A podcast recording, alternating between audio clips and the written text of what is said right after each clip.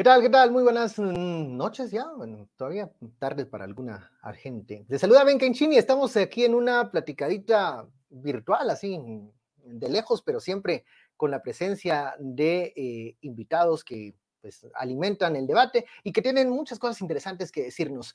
Uno de ellos, eh, señores, eh, tengo el gusto de presentarles a Raúl Barrera. Raúl, ¿ya estás por ahí? ¿Ya, no, te estoy corriendo?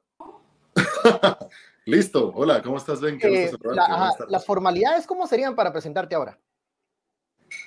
Diputado electo. Esperemos que el Tribunal Supremo Electoral ratifique esa, esta versión. Si todo sale bien. que pasen los cinco, días máximo, ¿no? Eh, sí, hay que esperar algunos días más. Las audiencias están terminando, pero bueno, de eso platicaremos. De eso vamos a platicar. Eh, un gusto, Raúl, eh, compartir contigo este momento. gracias por este espacio. queremos llegar al punto, creo que más, más que candente el momento, la papa caliente, la brasa, es cómo le está yendo al movimiento Semilla en estas audiencias de revisión de escrutinio ya se había realizado una, pero la Corte de Constitucionalidad eh, ordena una segunda. Eh, ¿Cómo ves el panorama del partido? Una sorpresa siempre el resultado del domingo, sorpresa incluso para mí, tengo que reconocerlo. Entonces, ¿cómo le va en este segundo día al movimiento Semilla? Bien, pues las audiencias están avanzando bastante bien. Afortunadamente, nuestros fiscales nacionales, Juan Gerardo Guerrero y eh, María Andrea Reyes Eseña, están haciendo un excelente trabajo. Por cierto, los dos diputados electos, uno para el Parlacén se reeligió y en el caso de Andrea Reyes entrará por el Distrito Guatemala. Están haciendo un gran trabajo de coordinación con los fiscales de cada departamento. Entendemos que al momento ya la mitad del país ya revisó eh, nuevamente los escrutinios, las audiencias han concluido y solo quedan otros 12, bueno, 11 distritos. Eh, es eh, muy penosa la situación que estamos viviendo en términos políticos.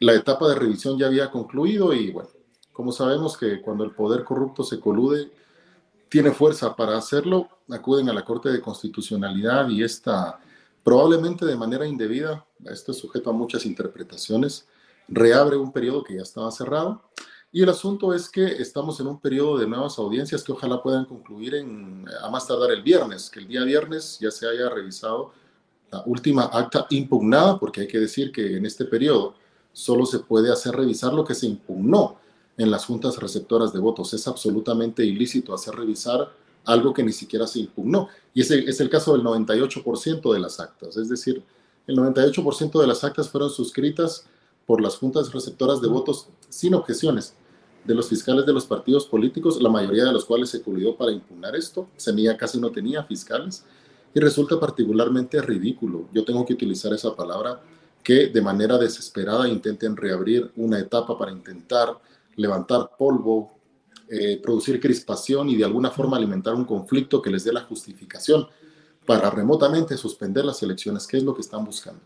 Eh, en los ajustes, en el escrutinio, lo que hemos visto hasta ahora, según la información que han provisto los colegas fiscales nacionales y departamentales, no ha habido muchas fluctuaciones. Es decir, ninguno de los ajustes, que 30 votos de más por aquí, 30 de menos por allá, ninguna de esas fluctuaciones tiene la capacidad matemática o estadística de producir variaciones en las adjudicaciones. Entonces, lo que conquistamos el 25 de junio así se quedará lo que eh, conseguimos por las urnas, por las urnas prevalecerá y lo que nos interesa es que se finiquite rápidamente esta etapa para que comience la siguiente, que es más importante, oficializar el binomio Arevalo-Torres para que puedan contender ya eh, libremente, para que podamos reiniciar la campaña y que comiencen a extenderse los acuerdos de adjudicación de cargos de los escaños en el Congreso y a nivel municipal. Ese es básicamente el resumen.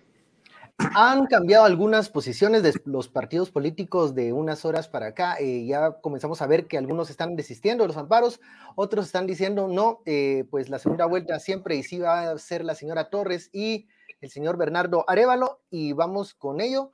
Em, todo parecería indicar que el pulso de fuerzas es favorable para el movimiento Semilla ahora. Eh, ¿Crees que puede haber un trasfondo diferente? No invalidar la elección, sino atrasar tiempos de campaña, como decías, aumentar el nivel de polarización y de crispación respecto al tema. eh, porque pareciera que esta es una eh, batalla que van a perder, al menos la de las juntas receptoras de votos, o hay alguna, algún riesgo que todavía se puede correr. La batalla ellos la tienen perdida. Nuestros resultados están reivindicados para beneficio nuestro y del sistema en general.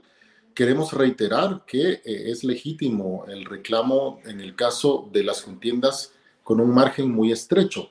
El caso más emblemático en todo el país es el de la propia alcaldía de la ciudad de Guatemala. Si es que al partido Creo le robaron la alcaldía, pues que se la reivindiquen. Nosotros respaldamos, el, eh, bueno, a nivel personal, esta es una declaración personal, tal vez no sea la del partido. Yo a nivel personal respaldo el esfuerzo que están haciendo por reivindicar sus votos a nivel de la alcaldía, porque el margen es tan pequeño que vale la pena que el escrutinio o que, la revisión sea mucho más minuciosa.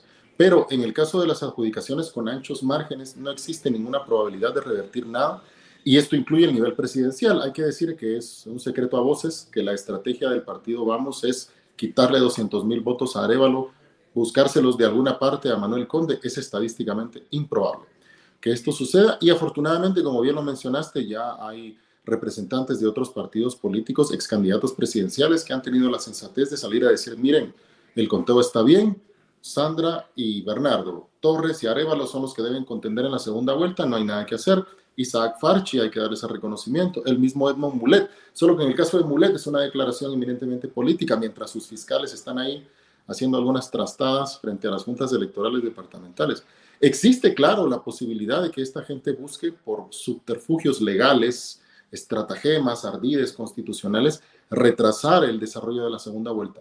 Hay que decir, sin embargo, que la Corte de Constitucionalidad fue muy categórica al fijar de manera perentoria que el 20 de agosto debe desarrollarse sí o sí la segunda vuelta, salvo que el propio tribunal, que está legitimado para correr la fecha, la corra por alguna razón, si es que el calendario electoral se les aprieta demasiado. Esta, estas nuevas audiencias de revisión aprietan un poco el calendario, una semana, diez días, no más. No habría ninguna justificación para que el tribunal emita un nuevo decreto como el que emitió en enero que abrió el periodo electoral para reubicar la segunda vuelta. No habría justificación. Entonces tenemos que asirnos, tenemos que eh, invocar los propios puntos del amparo provisional que otorgó la, la, Corte de Constitucionalidad, que básicamente tiene tres puntos. El primero, nuevas audiencias de revisión y practicar los ajustes que resulten necesarios. Segundo, emitir los acuerdos de adjudicación antes del 20 de agosto para que antes del 20 de agosto se tenga absoluta, eh, absoluta claridad de quiénes ganaron, quiénes no, y sobre todo tener claridad de quiénes deben contender en el balotaje del 20 de agosto que debe practicarse perentoriamente en esa fecha. Yo no veo, honestamente, ven, ni constitucionalmente, ni judicialmente, ni en términos políticos, que exista la posibilidad de que este pacto eh, coludido de partidos políticos reúna la fuerza suficiente para retrasar la segunda vuelta. Ya, incluso el sector privado más tradicional, el más conservador, ha salido a decir, acepten los resultados. Ellos están quedando cada vez solos, la mazorca se les está desgranando, ya no son ese grupo granítico de nueve partidos políticos, se están quedando absolutamente solos y hay declaraciones incluso como la del fiscal del partido unionista, que hoy les dijo en la cara, miren muchachos, aceptemos los resultados, solo peleemos por la alcaldía de la ciudad de Guatemala y lo demás está claro, dejémonos de cuentos. Entonces yo sí veo que se está consolidando la conquista de lo que obtuvimos el 25 de junio y ojalá no haya ningún contratiempo y que la semana próxima, el martes o miércoles, empecemos a ver la emisión de los acuerdos de adjudicación que nos den certeza de los cargos obtenidos y que nos permita rehabilitar la campaña cuanto antes, porque la gente lo que quiere es escuchar las propuestas a la solución de sus problemas. No queremos quedarnos en esta pugna eminentemente electoral. La gente quiere escuchar las propuestas de los candidatos porque Guatemala tiene miles de problemas y por eso estamos aquí y no queremos perder más tiempo en esta pugna, queremos reiniciar nuestra etapa de oferta, de propaganda, para que la gente voltee a ver hacia nosotros y sepa que tenemos algo que ofrecer para la solución de los problemas del país.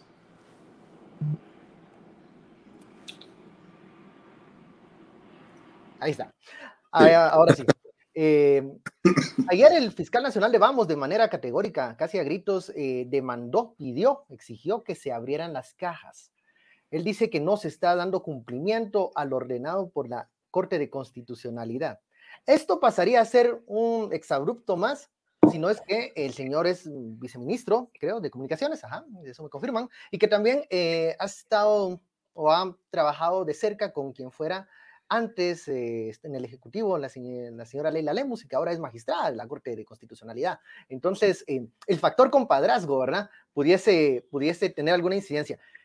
¿Crees que hay alguna, alguien puede interpretar o puede extender esa interpretación, desarrollarla y decir, abramos las cajas porque eso es lo que está diciendo la Corte de Constitucionalidad o hay especificidades que no lo permiten en esta ocasión? Las especificidades, como bien lo decís, no lo permiten. Sería ilícito hacerlo en estas circunstancias. Lo que ellos están provocando son nuevos acontecimientos que les generen nuevos hechos reclamables por la vía del amparo. Son viejos zorros del derecho constitucional.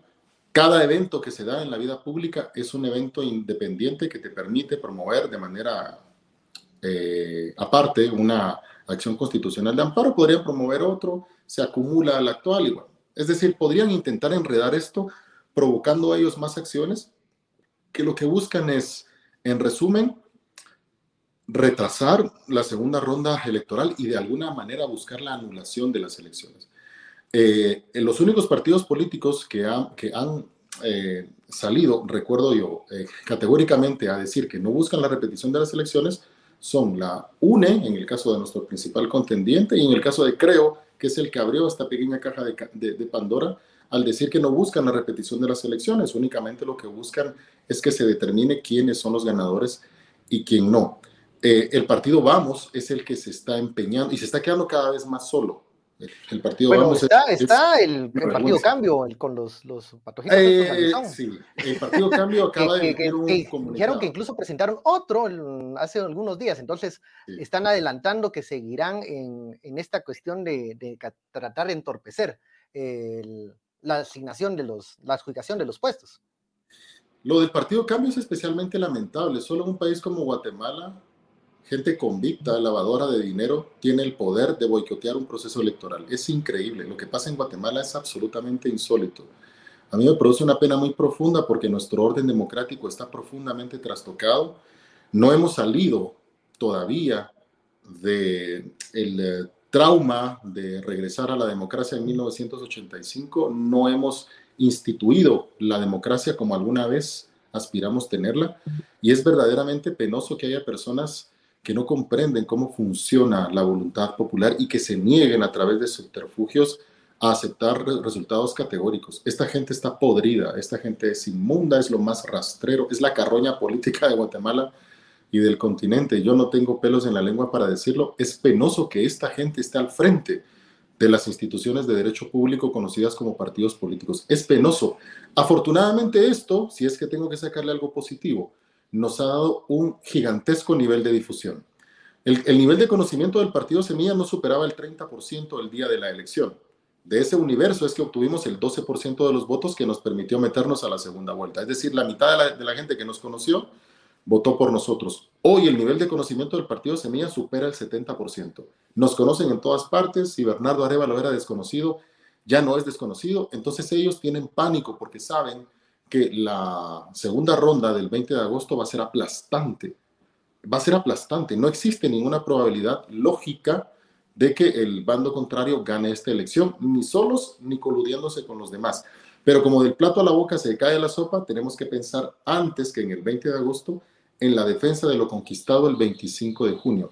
Las audiencias van al 50%, faltan otros dos o tres días de audiencias y lo que yo esperaría es que si hay nuevos hechos que, estimulen o que generen la posibilidad de que esta gente se organice para promover nuevas secciones constitucionales, estas sean rechazadas liminarmente y que todo parta desde una misma acción constitucional que es la que está ya en manos de la Corte Suprema de Justicia y que los tres puntos que la Corte de Constitucionalidad ordenó en el amparo provisional se cumplan a cabalidad. El tribunal está absolutamente facultado, el Tribunal Supremo Electoral.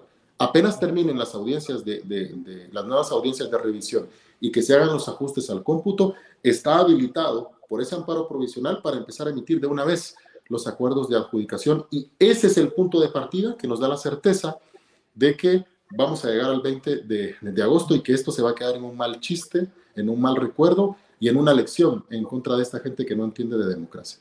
Hay, hay un actor que pareciera estar inmóvil en este momento, tranquilo, tras unos barrotes nuevos, por cierto, allá en Gerona, es el Ministerio Público.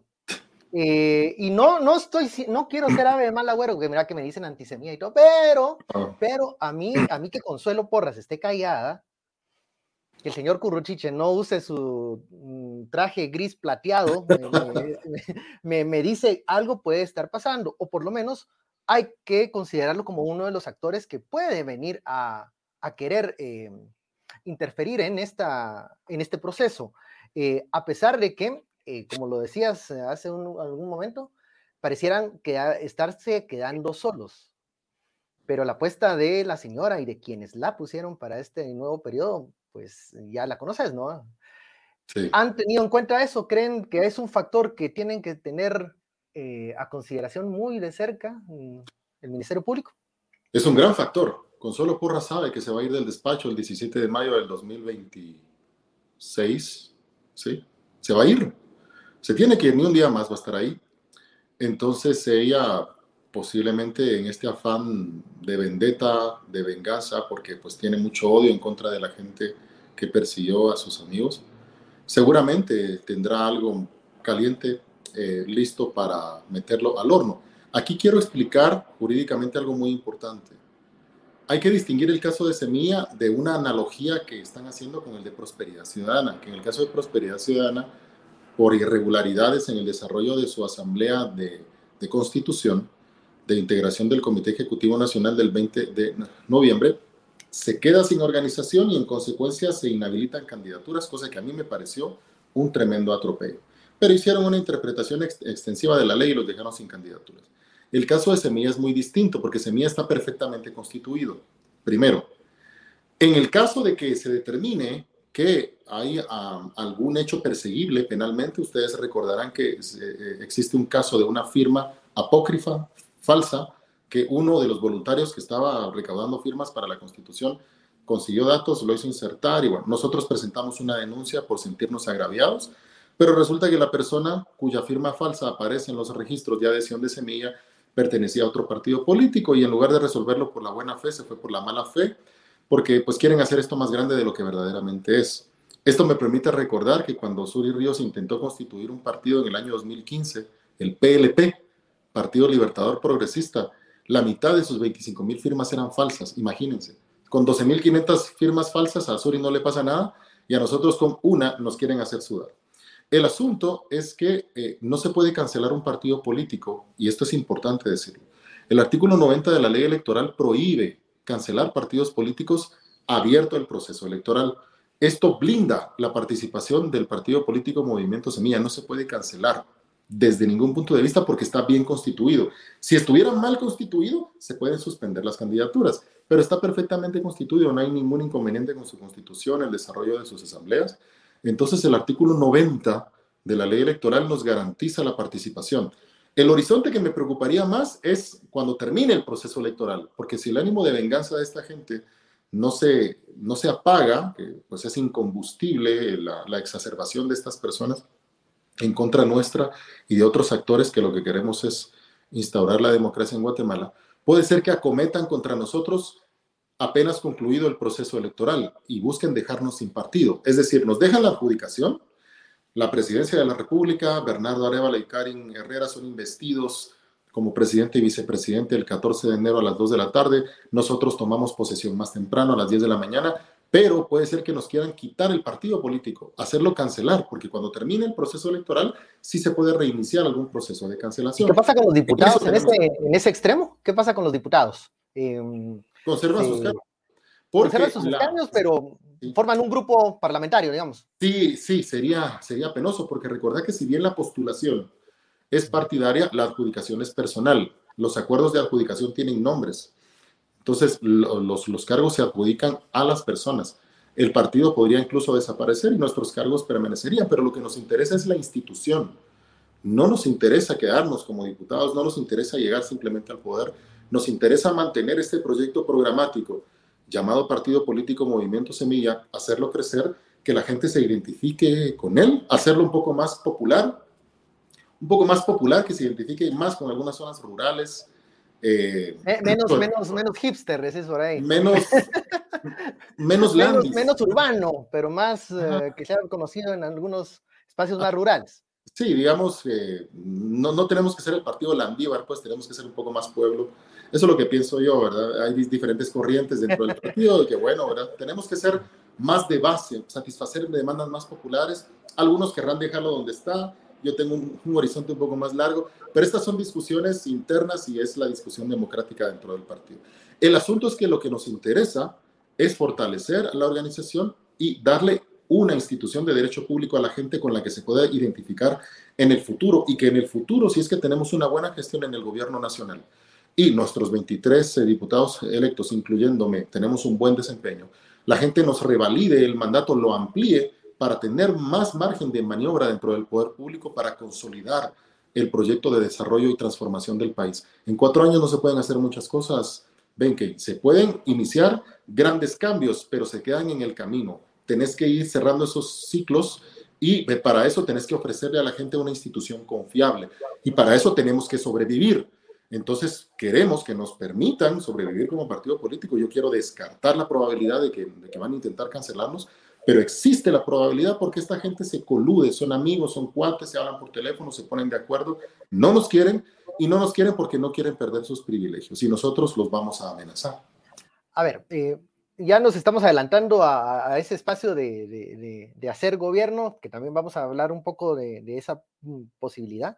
Pero bueno, solventado este, esta etapa de la revisión y del, eh, y del tema de la asignación de adjudicación de cargos, y ya entrando a la segunda vuelta, em, lo, decías anteriormente, eh, Semilla tiene un 30% de conocimiento, tiene chances de poder llegar a más gente. Ha llegado a más gente ahora con esto de, bueno, que están eh, en el tema de la segunda vuelta. Sin embargo, es, queda lo, la duda de qué idea de semilla está llegando a la gente. Hace poco el, eh, el ex canciller Edgar Gutiérrez decía, el que ponga la narrativa primero es el que gana. Y ahí les daba un consejo y o sugerencia a ustedes, o regaño tal vez, eh, si, si, lo toman de esa manera, de o se apuran a, decir quién es Semilla, o los otros van a ganarles a ustedes y les van a decir a la gente, a esa gente que aún no está conociendo el tema de Semilla, quiénes son ustedes. Eh, y este tema de la verificación de datos, pues les está comiendo tiempo, porque la señora La Verde anda en canales de televisión y anda, eh, ella sigue su agenda. El tema con ella es que ya todo el mundo la conoce, pues ese es otro problema. Pero, ¿qué está pasando con, con el tema de Semilla? Entiendo que por cuestiones legales están con una camisa de fuerza, pero las narrativas están caminando y por lo menos la semana después de los resultados de, la votación, y ya viste cómo eran las cadenas de desinformación, o, sea, eso iba caminando a una velocidad bastante rápida. ¿Cómo va a agarrar el, ritmo Semilla para decirle a la gente, eh, no, no, no, no venimos aquí a poner clínicas express de aborto? O sea, ¿cómo? Bien, eh, tenés toda la razón. Si vos no decís quién sos, alguien más lo va a decir.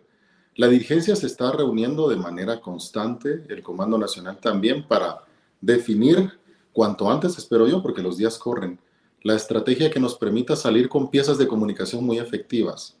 Algunos de nosotros ya salimos de manera pues, a la libre porque somos un poco, somos un poco así, ¿verdad? No, no, no, no esperamos tanto una instrucción para salir a comunicar algo, pero eh, debemos guardar alguna disciplina partidaria para no contradecirnos entre nosotros. En todo caso, es urgente, lo que decís es absolutamente cierto, salir a desmentir la campaña negra que hay que decirlo, Sandra Torres sale a, acusarnos de campaña negra cuando ella la estaba impulsando en contra nuestra. Hay pocas personas tan cínicas en el mundo como Sandra Torres. Entonces, lo que tenemos que hacer es salir eh, con piezas efectivas de comunicación, hacer transmisiones, salir al terreno, salir al campo, no podemos quedarnos en el Paseo de la Sexta ondeando banderitas ni en la Avenida de las Américas. Tenemos que ir a donde Semilla no existe visualmente, ¿verdad? En las aldeas, en las zonas rurales. Tenemos que reunirlos con, eh, reunirnos con, con, líderes comunitarios de iglesia. Es importante porque a través de las iglesias se está generando alguna manipulación de algunas iglesias, ¿verdad? Sobre lo que no somos, ¿verdad? Aborto, comunismo, que los hombres se... ¿Crees, ¿crees que, ¿crees que ahorita ponerte eh, a, en, o sea, en una posición, digamos, frontal frente a las iglesias neopentecostales, puede generar un desgaste muy fuerte y lo mejor es eh, en este momento, pues, tener ese acercamiento con, con las congregaciones, con, con, las iglesias. Hay gente con la que puedes conversar y gente con la que no.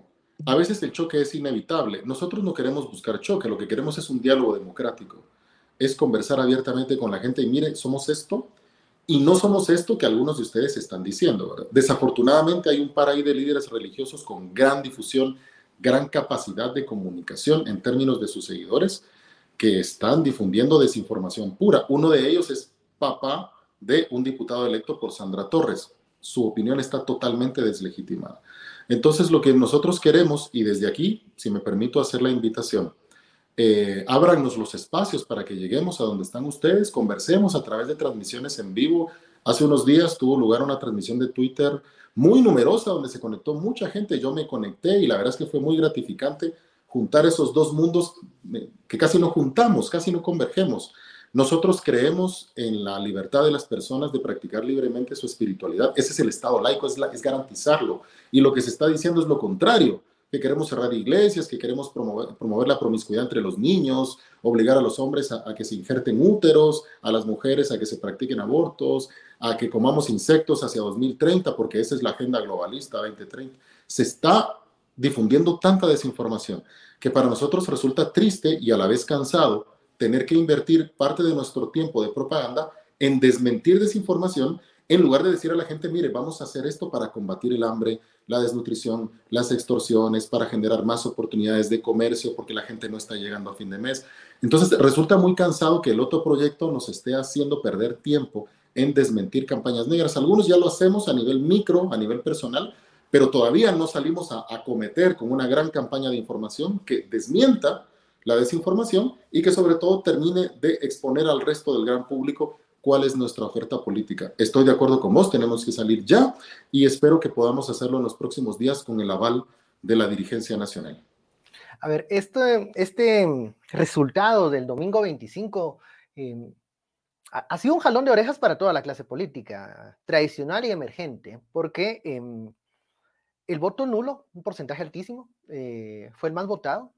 Eh, los porcentajes de los candidatos, pues, no son los de una democracia, digamos, ya desarrollada. Guatemala no lo es y no hay que pretender decir que lo es, pero 11, 15 son porcentajes que nos dicen eh, la insatisfacción y la frustración de la población hacia la clase política y que está buscando nuevas alternativas o está buscando algo que le diga mm, algo diferente, algo nuevo, que no sea lo mismo.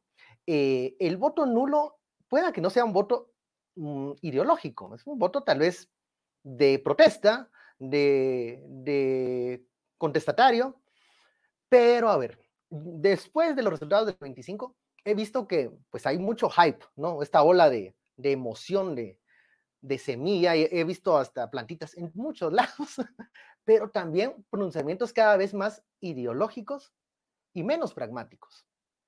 Eh, ¿Crees que eso puede distanciar? No, no creo que vaya a llevarlos hacia Sandra Torres, pero sí tal vez hacerlos dudar sobre si Semilla es una opción segura para Guatemala. El primer deber de un político es definirse y en Guatemala no nos atrevemos a definirnos porque partimos de la idea de que no queremos perder el favor de un segmento electoral. Eso es un gran error. Los partidos políticos deben definirse y tener claro a quién le pueden servir mejor y a quién no van a satisfacer ideológicamente. No podemos ser esa chamarra que intenta atrapar a todo el mundo. Los partidos atrapalo todos son inconsistentes, insustanciales y no resuelven nada. Es un deber de los partidos definirse ideológicamente y Semilla ha hecho el esfuerzo de decir que somos socialdemócratas. La socialdemocracia es un concepto que hay que, del que hay que conversar durante largas horas. Básicamente es un sistema que se funda sobre la base de la libertad y libre mercado, el capitalismo, pero que busca a través de la intervención del Estado mitigar las desigualdades propias del capitalismo. Esa es una explicación muy injusta de 15 segundos, hay que explicarlo con detenimiento. Eh, nosotros deseamos que las personas sepan qué somos y qué no somos. Somos un proyecto socialdemócrata, que es una de las expresiones de las izquierdas, porque las izquierdas son muchas, ¿verdad? Eh, nos ha costado mucho a veces ser sinceros, porque cuando la gente escucha socialdemocracia piensa en expropiación, comunismo, aborto y un montón de cosas. Y dentro de esta batalla política hay eh, hay una forma muy fácil de ganar una elección y es producir miedo. El miedo paraliza a la gente. El miedo a lo que no entiendo, el miedo a lo que no me han explicado y entonces el otro proyecto, estoy hablando de la Unidad Nacional de la Esperanza, está jugando a la desinformación y al miedo. Eso nos pone a nosotros en una desventaja. Eh, para nosotros es una necesidad definirnos, es una necesidad, no, no creemos que sea un error, porque queremos decirle a la gente de derecha conservadora que no vamos a poder satisfacer sus demandas, pero lo que buscamos es eh, instaurar un orden democrático en el que todas las fuerzas estén debidamente representadas en la mesa del poder público. Ese es el concepto de democracia que tenemos, que todas las fuerzas populares, indistintamente del espectro ideológico al que pertenezcan, tengan un asiento o una representación en la mesa del poder público y que libre, democrática y pacíficamente podamos entrar en las grandes discusiones para la solución de los problemas nacionales. Si vos me lo, me lo preguntas a mí si me gustaría un, Congreso con 160 diputados de semilla, te diría que no, no es natural. Queremos ser mayoría, porque creemos representar a la mayoría de la población, queremos identificarnos con las necesidades de la mayoría de la población, pero un Congreso de 160 personas como yo, como Samuel o como Jonathan Mencos, no sería representativo de la sociedad. Y en ese Congreso, que es la cuna del poder, que es la casa del pueblo, deben estar representadas todas las formas de pensamiento a través de representantes éticos.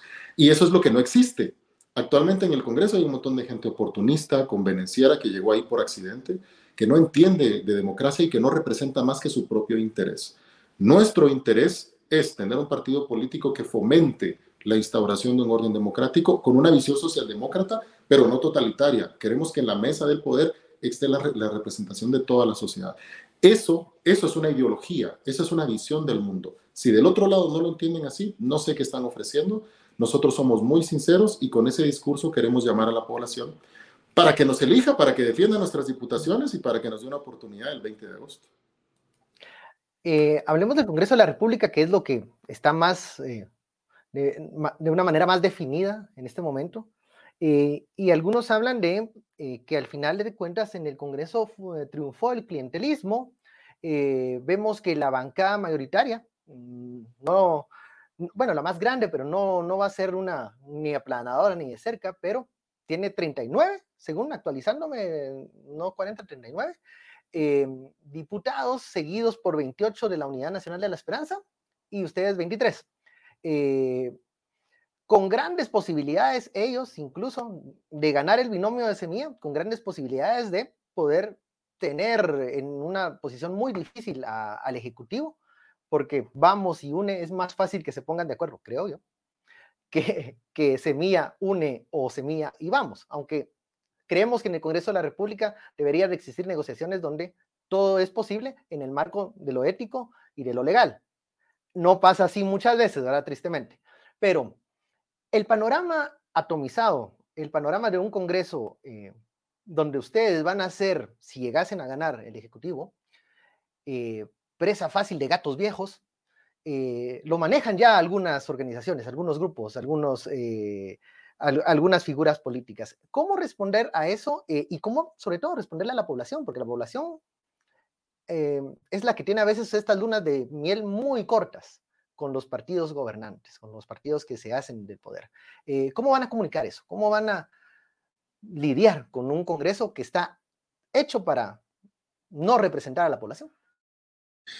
Bien, con 23 diputados parecería ser que podemos hacer un poco más que con 7, pero yo te diría que vamos a poder hacer exactamente ah, más o menos lo mismo en términos de victorias legislativas y nos van a odiar más. Es decir, si con 7 nos odiaban mucho, con 23 nos van a odiar más y tienen el poder de aplastarnos. ¿Cuál es la ventaja de tener 23? Que tenemos 16 vocerías más.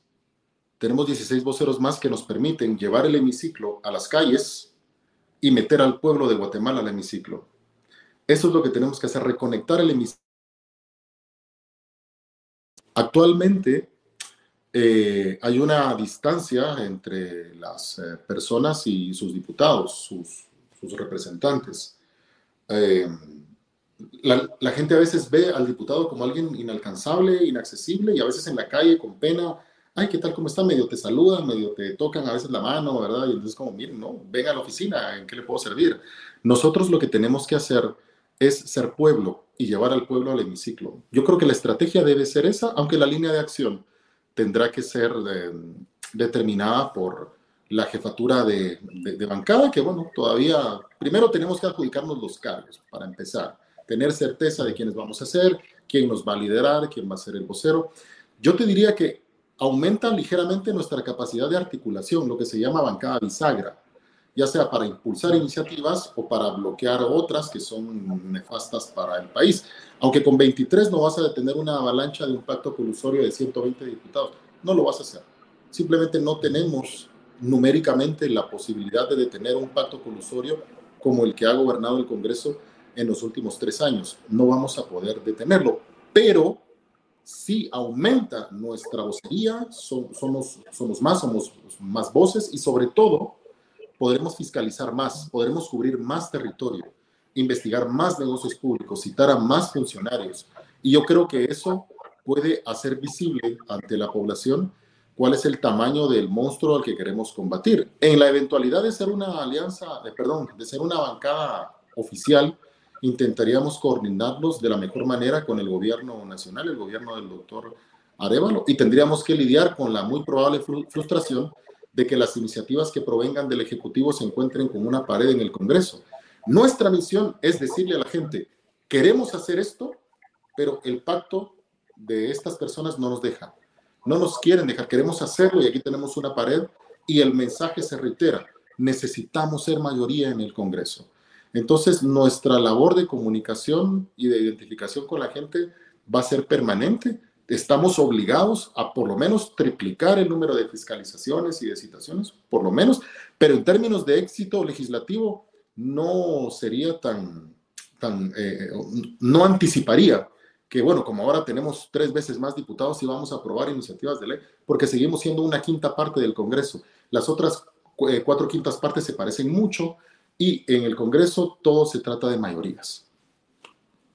A ver, eh, bueno, agradecemos a todas las personas que han estado enviando sus mensajes. Eh, nos decía ahí Rosy em, que hay que ir, eh, pues, tratando de rescatar las instituciones que han sido cooptadas. Y, aquí la pregunta es un poco, rescatar las instituciones, em, ¿cómo le explicamos a la gente que no es como que las copte otro grupo? Porque ahí hay una, una cuestión discursiva que, en la que podemos caer y en la que yo como periodista, si llegase a darse un gobierno de semilla, pues también estaría fiscalizando una cooptación diferente a un rescate. ¿Cuál es la diferencia? ¿Dónde está esa línea que ustedes marcan, si es que la tienen? ¿Y cuál debería de ser el mensaje para las, las personas, para los votantes? El Estado de Guatemala se rescata desde su servicio civil, el servicio civil es el conjunto de las personas que trabajan en las instituciones públicas. Hay muchos buenos servidores públicos de la nación en todo el país, pero también hay compadres, amantes, amiguetes de tragos, hay mucho nepotismo, hay plazas fantasma, hay gente que cobra 20 mil o 25 mil quetzales por ir a pintarse las uñas y leer revistas al Congreso de la República y algunos ministerios. Tenemos que sanear la administración pública suprimiendo las plazas innecesarias pero yo te diría que más que suprimir algunas plazas, porque de hecho la administración pública es más pequeña de lo que debería ser, debe crecer un poco más para cubrir todo el territorio nacional, lo que tenemos que hacer es optimizar los espacios en el poder público. ¿Cuántos médicos más necesitamos? ¿Cuántas secretarias más necesitamos? ¿Cuántos asistentes? ¿Cuántos contadores? Todo eso. Tenemos que hacer un inventario de lo que tenemos, de lo que podemos sustituir y de lo que va a costar un poquito más sustituir, porque hay que, hay que hablar de los sindicatos también, ¿verdad? Entonces hay que hablar con el magisterio, hay que hablar directamente con los trabajadores del Estado, intentar evitar esas negociaciones espurias con esta gente que representa un problema para el servicio público. No hay que negociar con chantajistas ni con extorsionistas, hay que anularlos. Y, um, bien incluido. Eh, yo lo haría, pero no es una declaración del partido y creo que Bernardo ha intentado evitar el tema específico de, de Joviel Acevedo. Yo lo anularía por completo. No tengo nada que conversar con un extorsionista. Entonces, em, lo que Guatemala necesita es sanear el poder público, es ver con qué talento contás. Y hay mucho talento en la administración pública. Hay grandes, grandes profesionales en el Congreso, incluso que es el órgano donde más plazas de desecho hay. hay un gran talento en el Congreso, en los ministerios hay gente con una gran carrera, Ministerio de Relaciones Exteriores, Ministerio de Gobernación. Todo ese talento hay que conservarlo en las municipalidades también. Entonces, a las instituciones se las rescata desde el servicio civil.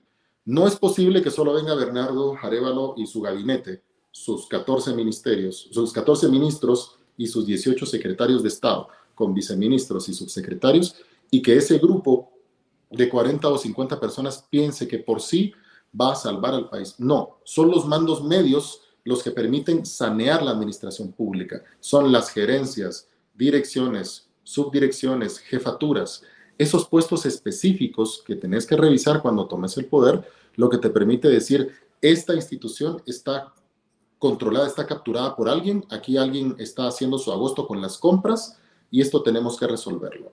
Entonces, es el inventario de la gente que nos va a tomar un poco de tiempo, porque toma tiempo, pero es ese inventario del talento el que te permite sanear el Estado. Y una vez que saneas la administración pública, puedes echar a andar tu proyecto, se va a quedar a medio camino porque en cuatro años no puedes avanzar mucho, pero la gente va a percibir un cambio en la administración pública. Y cuando percibe el cambio es, ah, este proyecto tiene que continuar. Vamos a revalidarle eh, la confianza porque hay que cerrar el ciclo, ¿verdad? Entonces, lo que la gente necesita es comenzar a ver cambios. Es tonto, es muy infantil empezar a prometer cosas en los primeros 20, 40 o 100 días, que es lo que hacen todos los gobiernos, ¿verdad? No, lo que hay que hacer es, mire, desde el primero vamos a, vamos a intentar hacer muchas cosas. Aquí me estoy adelantando un poco porque se, se trata de la gestión pública, ¿verdad? Eh, de, la gestión pública desde el gobierno nacional, pero lo que habría que hacer es eso. Eh, Bernardo va a contar con todo nuestro apoyo desde el Congreso de, de la República y lo que queremos es llevar la ética al servicio público. Ahí es donde, donde comienza la transformación del Estado. Ahí es donde se, se recupera las instituciones de la captura donde está y puedes hacer que las instituciones sirvan para lo que fueron creadas. Es desatrofiarlas, es desoxidarlas para que comiencen a funcionar. A ver, eh, un mensaje nos dice Mario Azurria, que, que nos sigue. Un saludo, Mario, eh, en estas platicaditas de que ya llevamos ya un buen número este año. Eh, nos hace una pregunta, bueno, hay 1.200 eh, centros de salud, se han comprometido a un número de, más centros de salud, mil más. Eh, ¿Cuánto? Acuérdate que ha habido promesas del Partido Patriota de que iban a reducir el nivel de los índices de desnutrición. luego también otras promesas como la del señor Yamatei, también por, por el mismo camino. Hay, hay promesas concretas mm, al pueblo de Guatemala que Semilla esté en este momento pues, ofreciendo y que se compromete a cumplir? Sí, recuerda que nuestro plan de gobierno se divide dentro de 10 grandes ejes que aspiran a varias cosas. Desarrollo social, desarrollo económico, de la infraestructura. En el caso de la desnutrición, por ejemplo, que es uno de los males más graves que hay, eh, el, ah, eh, nuestro objetivo es reducir los índices de desnutrición por lo menos en 10 puntos. Y alguien dirá, no hombre, pero ¿por qué tan bajita la aspiración? ¿Por qué no se comprometen a erradicar la desnutrición? Porque la desnutrición es un problema de desarrollo, no solo es un problema de falta de alimentos. Esto no se resuelve dejando caer bolsas con alimentos desde helicópteros. Hay gente que ya no puede procesar comida. La desnutrición es un problema de desarrollo desde el piso de tierra, la falta de, de, drenajes, la falta de agua potable, la falta de condiciones laborales para que la gente tenga un ingreso constante que le permita por lo menos sufragar la canasta básica. Es una serie de condicionantes que incluye hasta los caminos, los adoquinamientos, los accesos, el transporte público. Una serie de condiciones le permite a una persona estar o no en condiciones de estar desnutrida o no, la expone o no a la desnutrición. Entonces, dentro de nuestras prioridades, la primera es reducir los índices de corrupción. ¿Por qué te digo esto? El país que queremos cuesta dinero. Es decir, el plan de gobierno de Semilla tiene una base presupuestaria muy ambiciosa. Y la gente dirá, bueno, pero entonces van a aumentar impuestos. La respuesta es no.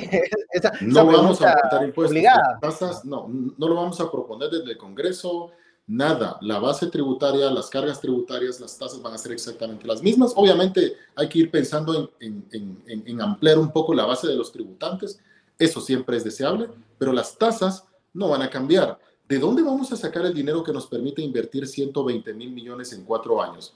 en el sistema educativo y duplicar el presupuesto del sistema de salud.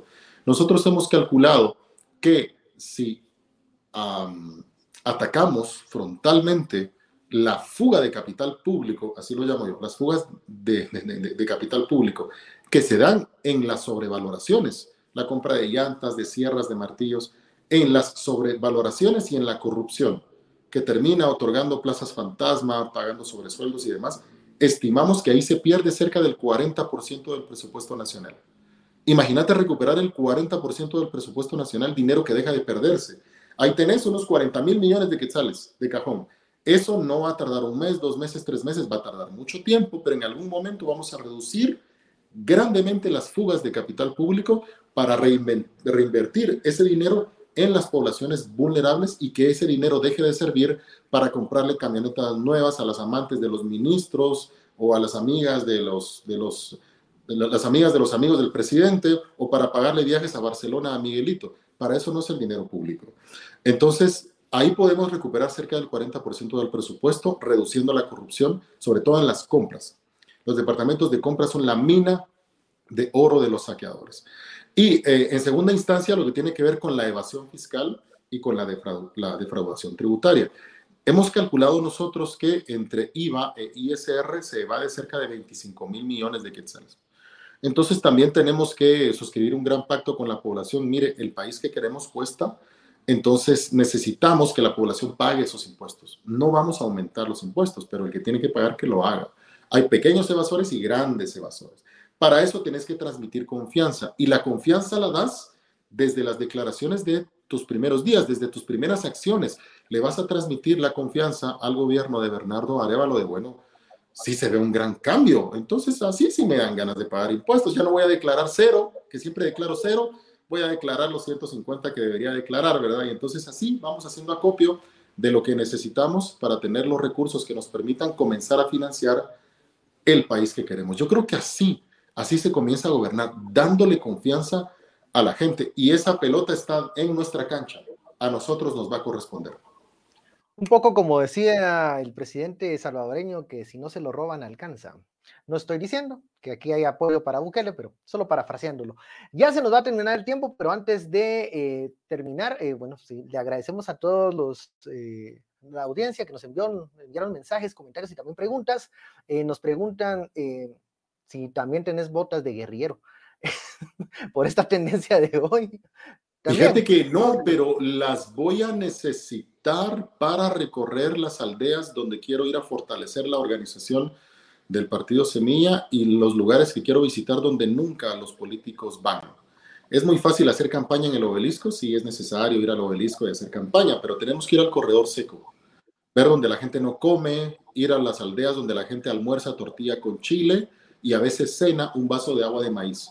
Ahí tenemos que estar. Y para ir a esos lugares puede ser que cuando llueva voy a necesitar esas botas y también voy a necesitar un vehículo que me, me permita entrar ahí. Entonces creo que mi Pichirilo, que es del año 90 y que es un pequeño sedán, no va a llegar hasta allá. Voy a tener que cambiarlo. Y sí, les ofrezco aparecer con botas para mirar en esos caminos enlodados. No, vas a comprar ese tipo de camionetas agrícolas que, que parecen de, de, novelas de narco, ¿no? ¿verdad? No, no, no, no, no, no, no, pero sí un carro que, un carro que, que me permita meterme en las carreteras destruidas de este país y sí tiene que ser un, un picopito que saque la tarea.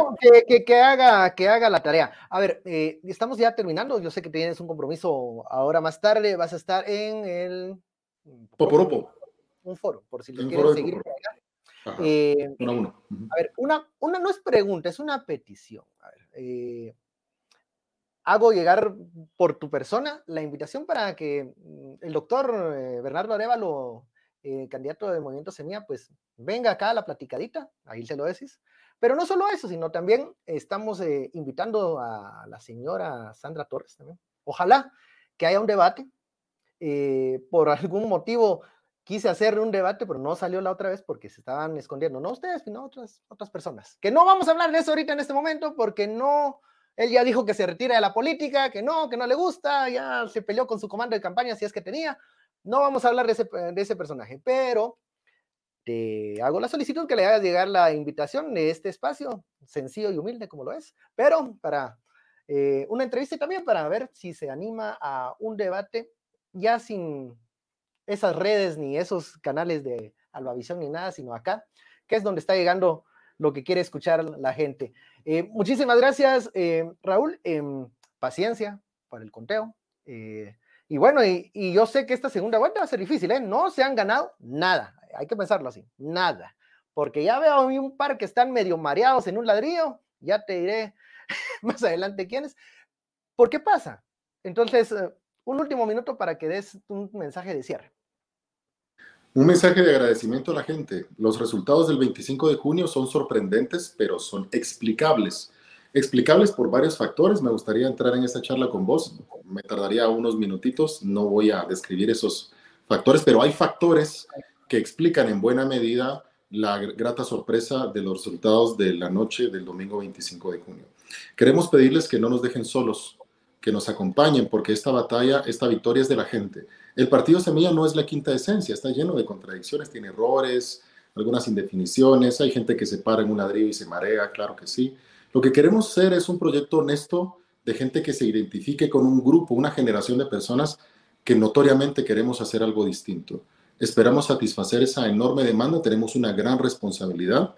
Un periodo de cuatro años debería ser suficiente para entusiasmar a este país y para encarrilar a Guatemala en el camino de lo que mereceríamos ser desde hace mucho tiempo. Guatemala es uno, o debería ser, uno de los países más prósperos de la Tierra y desafortunadamente al estar en manos miserables desde hace tanto tiempo, somos un país inmensamente rico, lleno de gente pobre. No queremos ser como Venezuela eh, ni como Nicaragua, queremos ser como Costa Rica, como Uruguay y dentro de 30 años como Nueva Zelanda, Austria, Países Bajos, Finlandia, Noruega, Dinamarca, Suecia.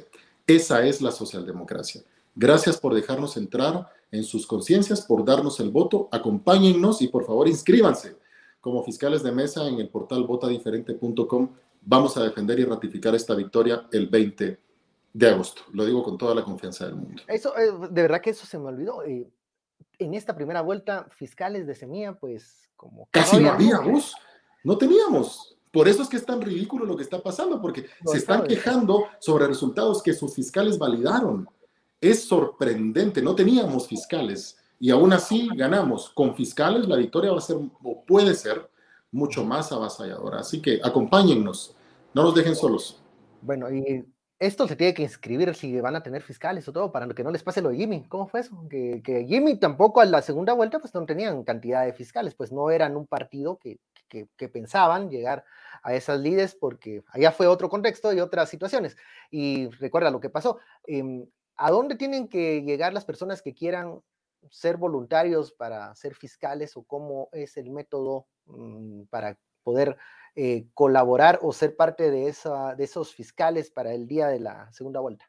Hemos habilitado un portal en el, que estamos haciendo acopio de todos los ofrecimientos de ayuda, porque hay de muy distintos tipos. Gente que te ofrece una pantalla, que quiere banderear, que quiere vender panitos, que te ofrece transporte, que te quiere dar tamales gente que quiere banderear, que quiere repartir volantes y gente que algún empresario que quiera ahí dar un poco y hay gente que quiere dar dinero. Entonces, estamos sistematizando todo eso en la página botadiferente.com. Eso nos permite filtrar y clasificar los ofrecimientos de ayuda y dependiendo dónde estén ustedes, estamos territorializando la ayuda. Se pone en contacto un coordinador del territorio para la ayuda específica que ustedes están ofreciendo. En el caso de los fiscales, nos encantaría tener 25.485, porque son 25.485 juntas receptoras de votos en todo el país, en 3.400 centros de votación. Sería poético tener un fiscal de semilla en cada mesa y defender con uñas y dientes cada voto y que esa victoria sea categórica. Votadiferente.com, regístrense ahí y agradecemos mucho su apoyo. Bueno, ya se termina esta platicadita. Muchísimas gracias, eh, Raúl. Veremos cómo va el desarrollo de la revisión de, estas actas. También la segunda vuelta. Y si llega a haber un gobierno de semilla, ojalá me des todavía entrevistas. Todo el tiempo, todo el tiempo. Y debate, por favor, hacerle llegar la invitación a Bernardo Arevalo y veré yo si convenzo a doña Sandra.